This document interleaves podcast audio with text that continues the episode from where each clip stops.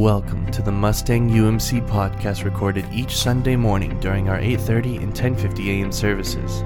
We invite you to join us in praise and worship during that time, and our hope is that this podcast serves as an encouragement for you and for your family in your daily life.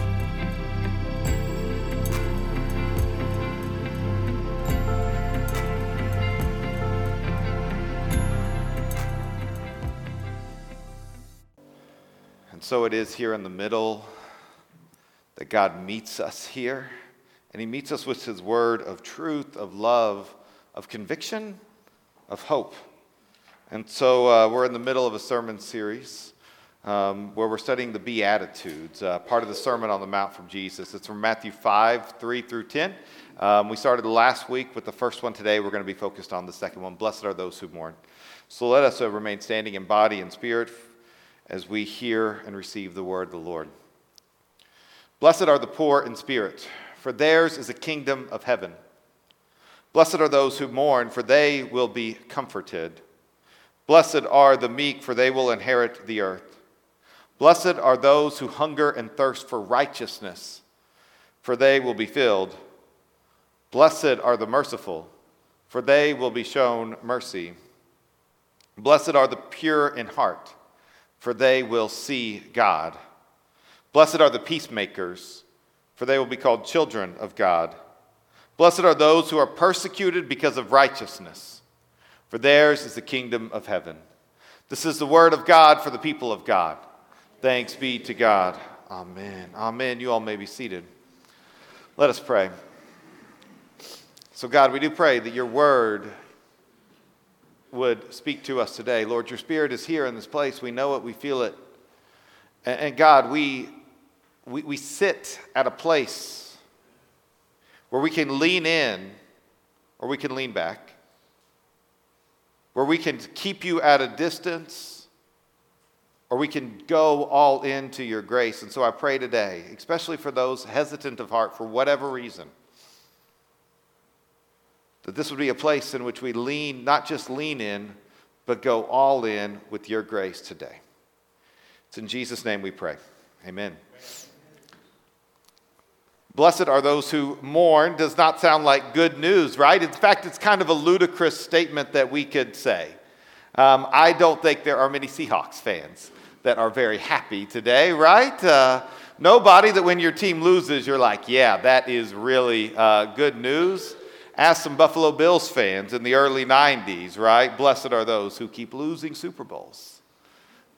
This is good news, right? It's not good news. We, we don't like to, to mourn. We, we don't like to lose. We don't like loss. We do not like grief.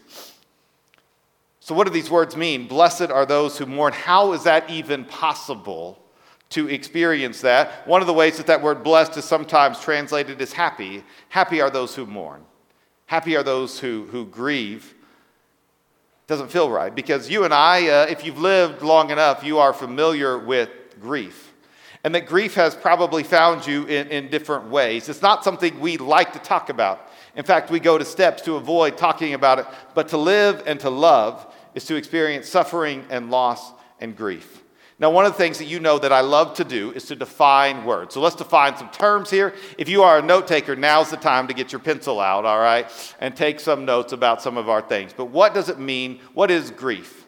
Now, this is grief. Grief is the internal meaning given to the experience of losses and longings. And we're going to describe those words in just a second. But it's this, it's this experience that we have inside of us that because we love, because we've lived, that we realize that something is missing and it's inside. And you know it. You felt it, you've embraced it, or you've rejected it, but we've been there. One of the best ways I've understood grief comes from watching WandaVision with my family, because in that vision said these words What is grief if not love persevering? That, that because we have loved, because we have experienced life as it could be or should be, when that ends, love doesn't stop. And that gap between what is and what we hope to be, what should be, what we want to be, there is this gap that we do. Now, I used two words earlier. I talked about losses and longings. And let's sort of break those down. A loss is an absence of something that is significant to us. Now, the first thing we probably think about is, right, is losing someone we love. And, and, as I look around this room, there are people who I know you have lost somebody important. We've done funerals together as part of this church family. There is, there is a spouse who used to sit next to you and does not sit next to you. There's a child who used to be there but is no longer there. There are parents who you can no longer call.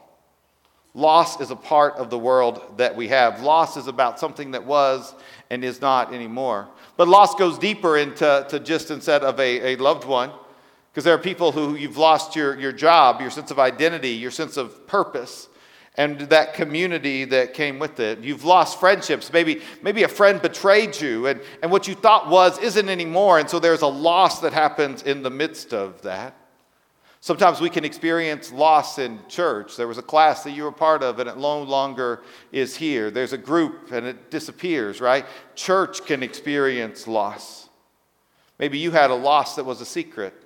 And many, many years ago, or just three months ago, you had a miscarriage and nobody knows.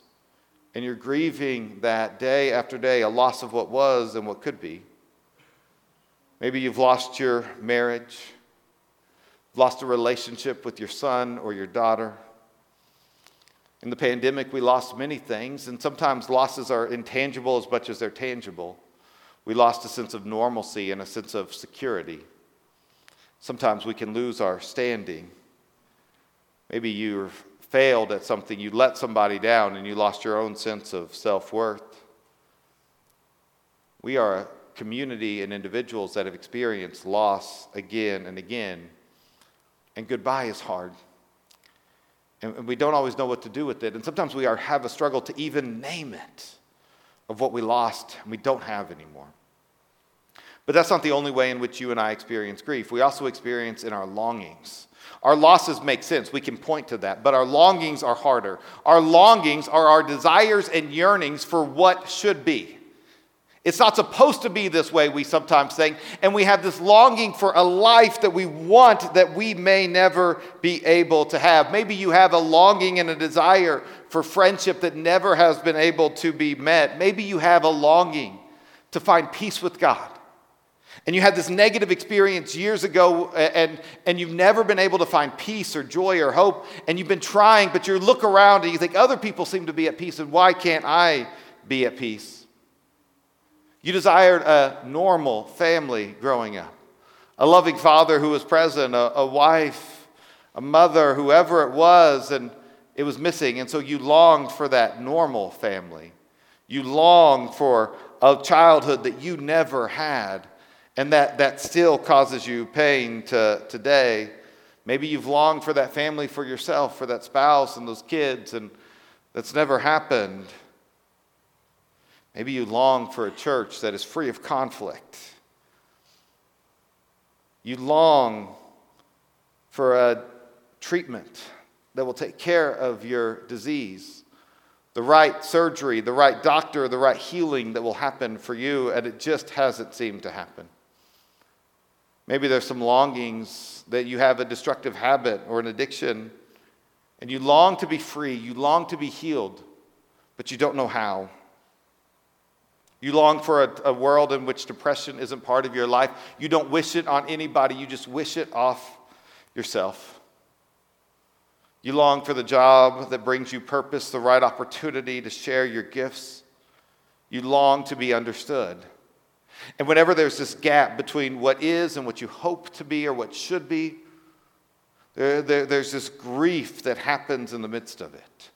But you and I, in our world, we don't really value grief that well. We have not been trained how to, to grieve. And even on Sunday morning, you can come up here and we sing these songs of joy, and everybody else appears to be happy and with it. But you're not. And you're tired of faking it. I remember there was a song by uh, a band uh, called Casting Crowns. It was called The Stained Glass Masquerade. And it was like, are we happy plastic people? Under happy plastic steeples? Or can we just put it all aside and be real?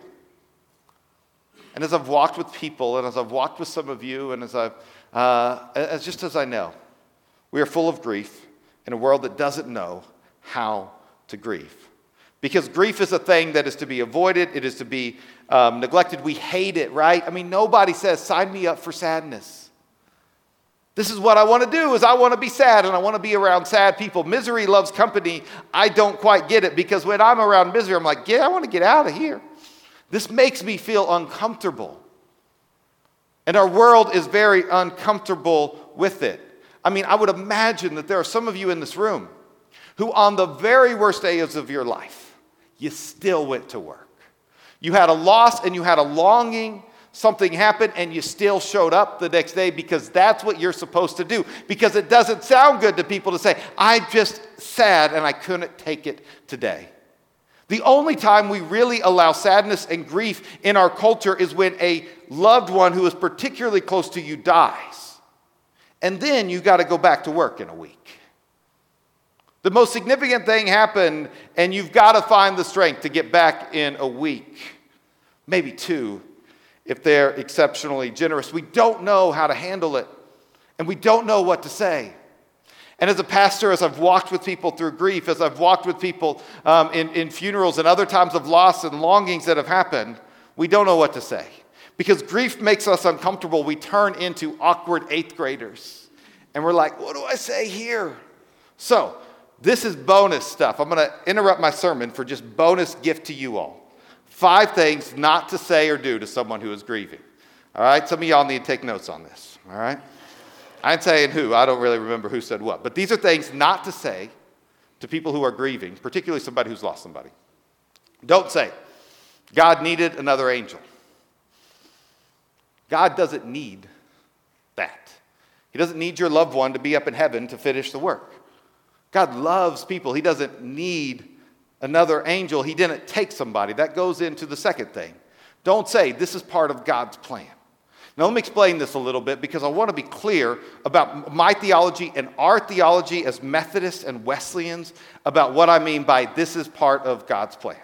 So, as, as part of our theology, and not, um, and this is, this is not the theology of other churches in town, some yes, but many others no that we believe that we have free will and that God has not chosen what is going to happen in the world. He is not a controller who controls everything. And so I don't believe that God has caused your cancer. I don't believe that God murdered your child. I don't believe that God wanted you to lose something. God is not in the business of death, God is in the business of life. And so, because of that, I don't believe that when this terrible thing happened, oh, it's just part of God's plan. God is still working even when His will isn't done. He's still working in situations where it doesn't seem like there's hope, when it feels like death has won the day. Because He is. But it's not His will for things to be separated. It's not His will for breakups to happen. It's not His will for death to happen. It is not part of God's plan. Because God is about life not death. Third thing, don't talk too much. Your presence is your best present. We get uncomfortable, we don't know what to say, so we just say all these words. Uh, and, and as you all know me, the 90s country song with Alison Krauss. You say it best when you say nothing at all. Husbands, that's good advice every once in a while, too. But just be there, be still, be present. Don't say, I know how you feel, because you don't know how they feel. Even if you've been in a similar situation, you don't know what their relationship with their dad was like. You don't know what it's like for them and their child not to be able to speak anymore. You don't know. So we can go and, we can sit with people and we can say, I can imagine, right, that, that this is overwhelming. I can imagine that this is hard. And maybe we might say, hey, I've lost a child too, but even then, I don't know how you feel because how you feel is your own experience and your own story. So we don't say that. And the fifth thing is, we don't expect them to grieve like you think they should. This is particularly paramount for parents who've lost a child. Um, because oftentimes this misinterpretation and understanding of grief is really hard for couples to make it through. But everybody grieves differently. Now, everybody should grieve, and there's some of y'all who don't grieve, and we're going to talk about you in just a second, all right? But we cannot impose our grief or what we think they should do on them. Everybody has their own grief journey and grief experience. All right, so let's go back to grief. Let's go back to our pain. Let's go back to our sermon. What do we do when we experience pain? What do we do to handle our grief, our losses, and our longings?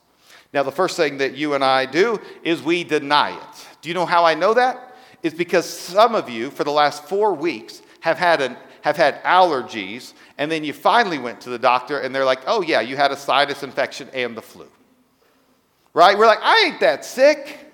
I'm okay. We deny it, and we deny the fact that we are actually not feeling well. And so this is what happens is that we just say, well, I'm not sad. Yeah, this bad thing happened, or, or yeah, that was an ego shot, but I'm okay. I'm supposed to be okay. And so we deny the reality of our pain. We say, I'm fine, when really we are not. Now, the next thing that we do whenever we experience pain is oftentimes we avoid it. We get busy. We start doing all these other things. We try to distract ourselves from the reality of what is going on, right? And, and that's why they have lids on laundry hampers. So you don't see it, right? So that you can put your laundry in there and you close it up and you're not sure how much laundry there is, right? You know there's only like four pairs of socks left. But you don't see the mess. You just try to avoid it. Close the lid and go on about it. And, and, and we can do the same thing is get busy, get distracted, and go somewhere else.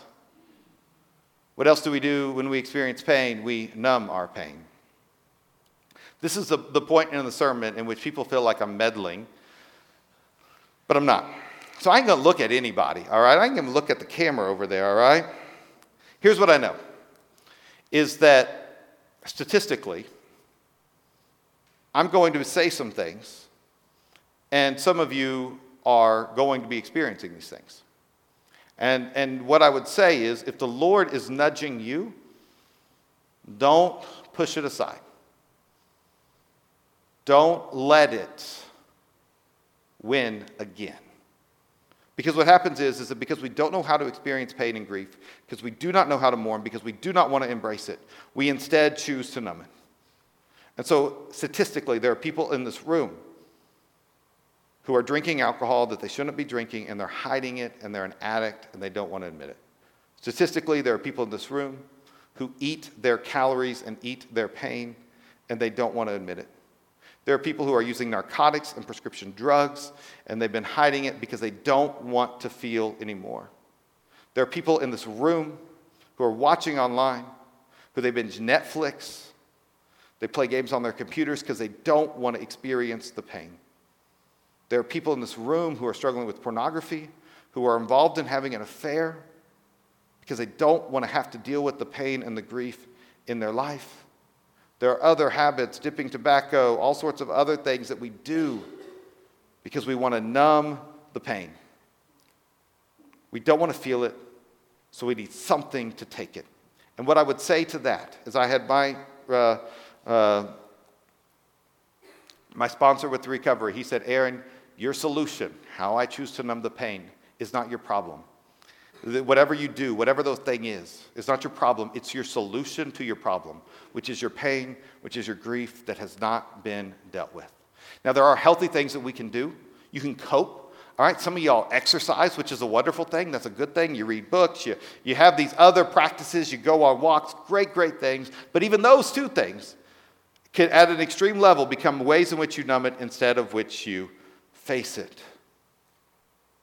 Just because we numb the pain does not mean it's not there and it's not going away.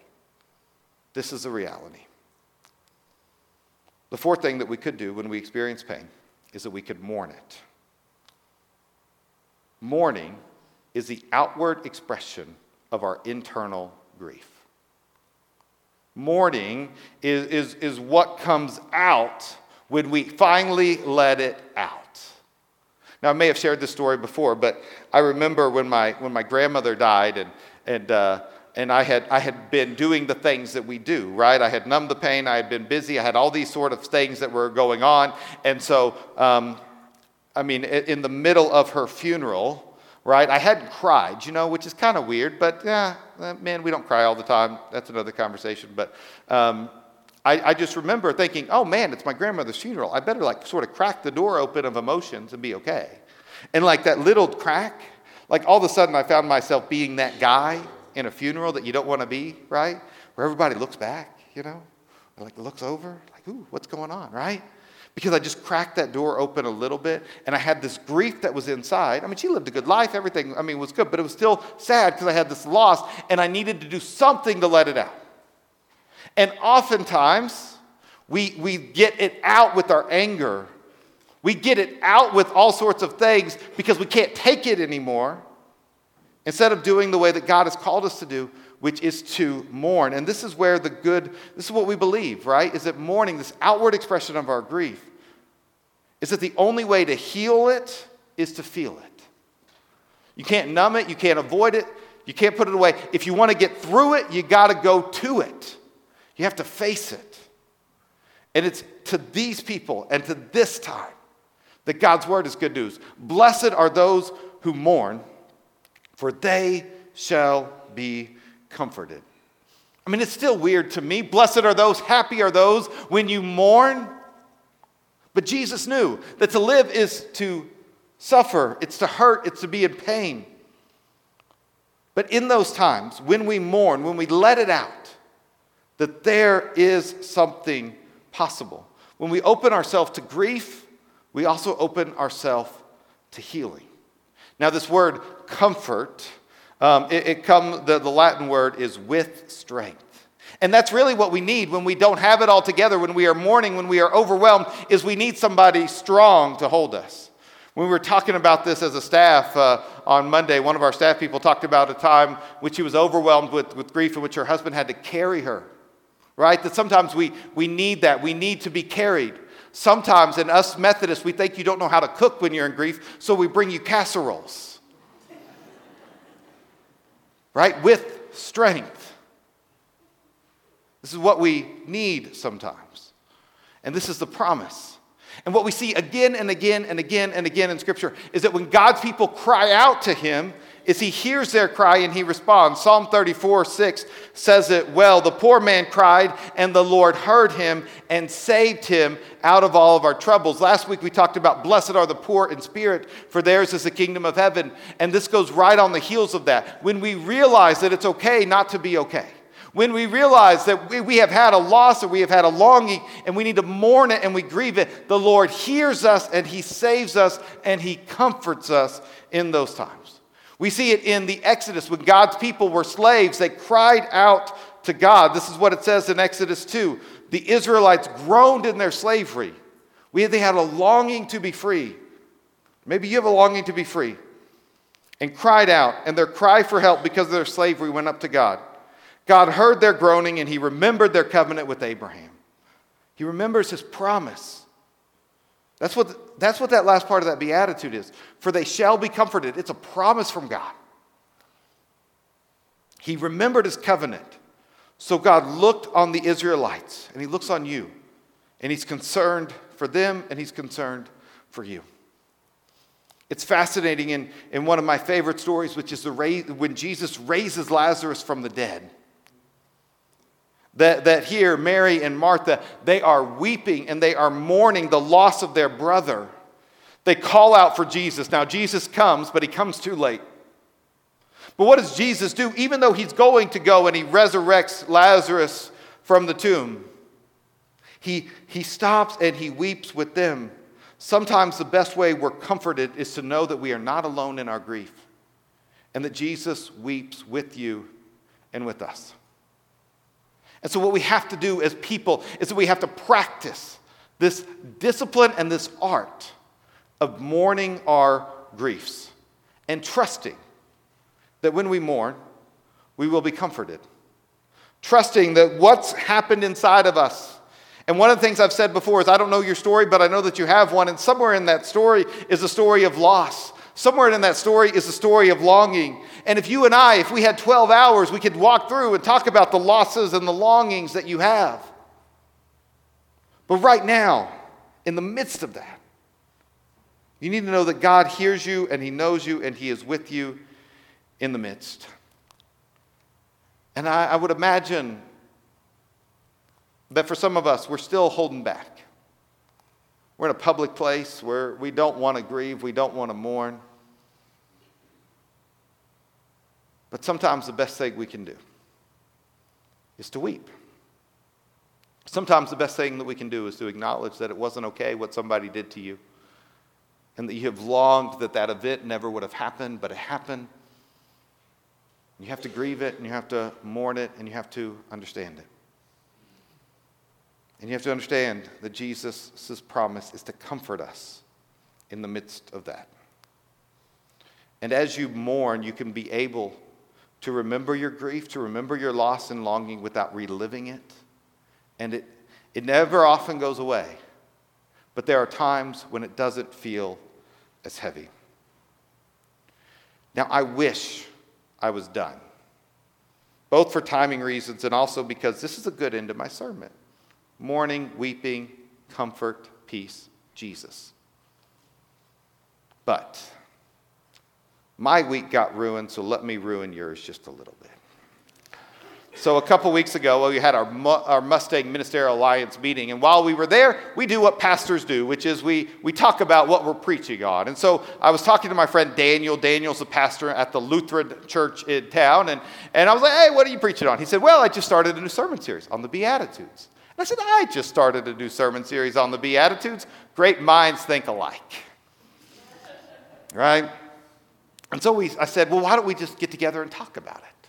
I just, I, I, I like to process things out loud. And, and so we agreed. And so uh, Wednesday at 10 o'clock, went to Wild Hero, saw a couple of y'all there. And, and while we were there, uh, we, we sat down and, and we started to, to talk about this. And he, um, in good Lutheran fashion, he brought out the ancient Christian commentaries. What did the people who are church fathers in the second, third, fourth centuries think about this text?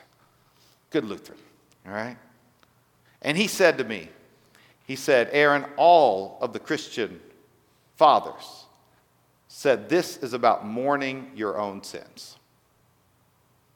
Blessed are those who mourn their own sins and their failures, for they will be comforted. And I thought, you know what? I hate you.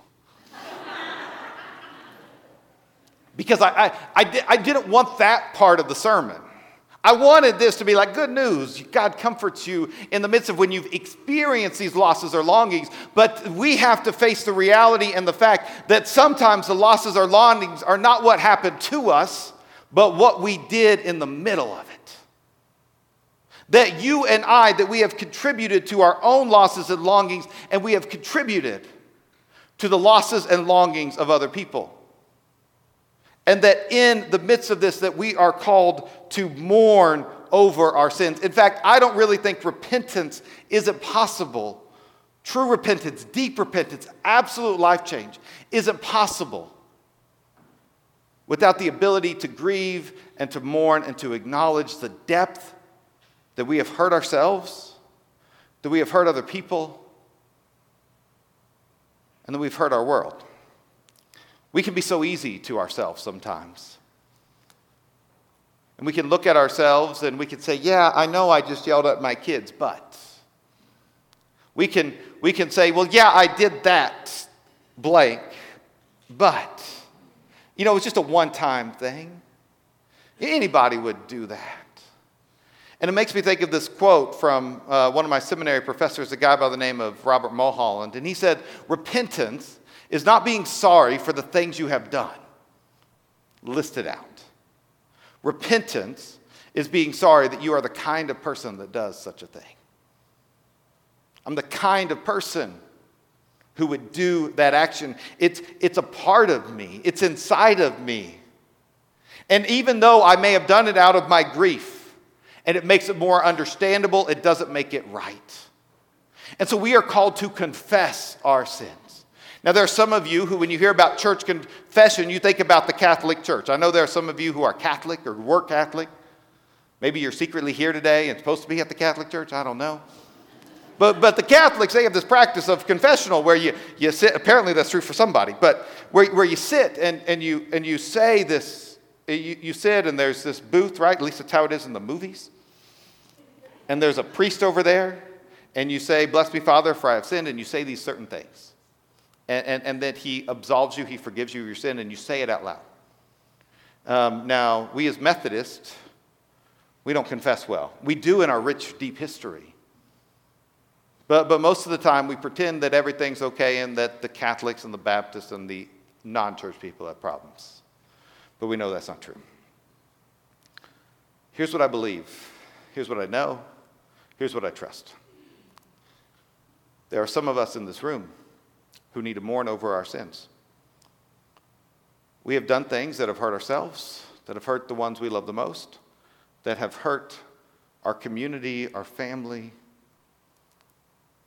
And we want to just move on. We don't want to experience, we don't want to face ourselves in the mirror. We don't want to acknowledge that we've let people down. We don't want to think about being the kind of person that would do such a thing, that would say, No, I'm not going to have anything to do with it, but it is part of who we are called to be. And so, if we really want to turn our lives around, it has to begin with being on our knees, mourning over our own sinfulness. And there's good news. 1 John 1 9 says these words But if we confess our sins, he is faithful and just to forgive our sins and to cleanse us from all wickedness. That this is who God is. Is that when we mourn over our sins, when we repent, when we name those things that we've done, not just what's happened to us, but what we've done, He is faithful and just to forgive our sins. And I hate to say things like this, but I'm going to anyways. That's a good way to preach, right? I hate to do this, but I don't care. I've walked out the door many a time because I couldn't face. I've walked out the doors of a sanctuary many times because I didn't want to face the reality of my own brokenness and sin. And it didn't go away until I faced it. So you have a choice. And I don't know who you are. You can take it for yourself, whether you are you or you or somebody else.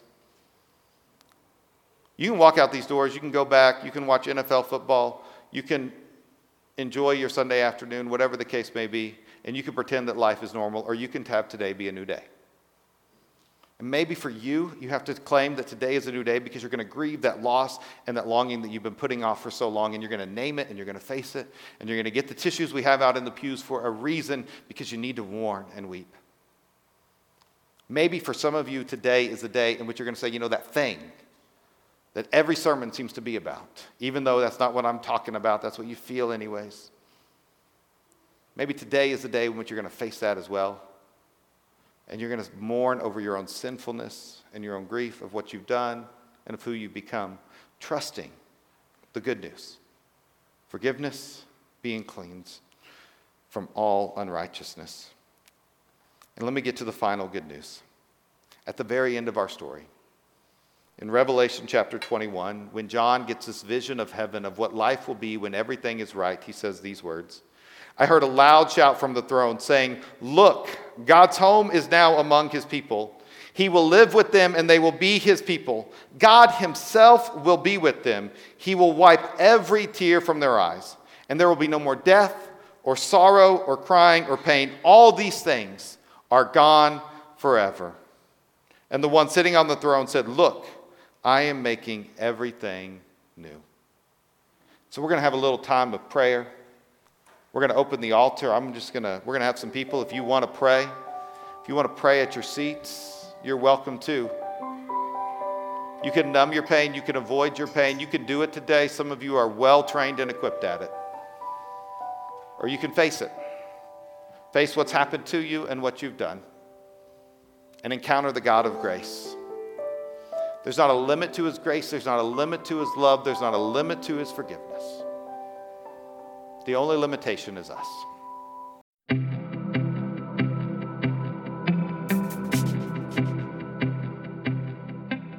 Thank you for listening to the Mustang UMC podcast. Once again, our services are at 8:30 and 10:50 a.m. every Sunday morning and we would love to see you there. For more information about the Mustang United Methodist Church, please visit us at mustangumc.org or email us at office at mustangumc.org. That is office at mustangumc.org. We hope you enjoyed.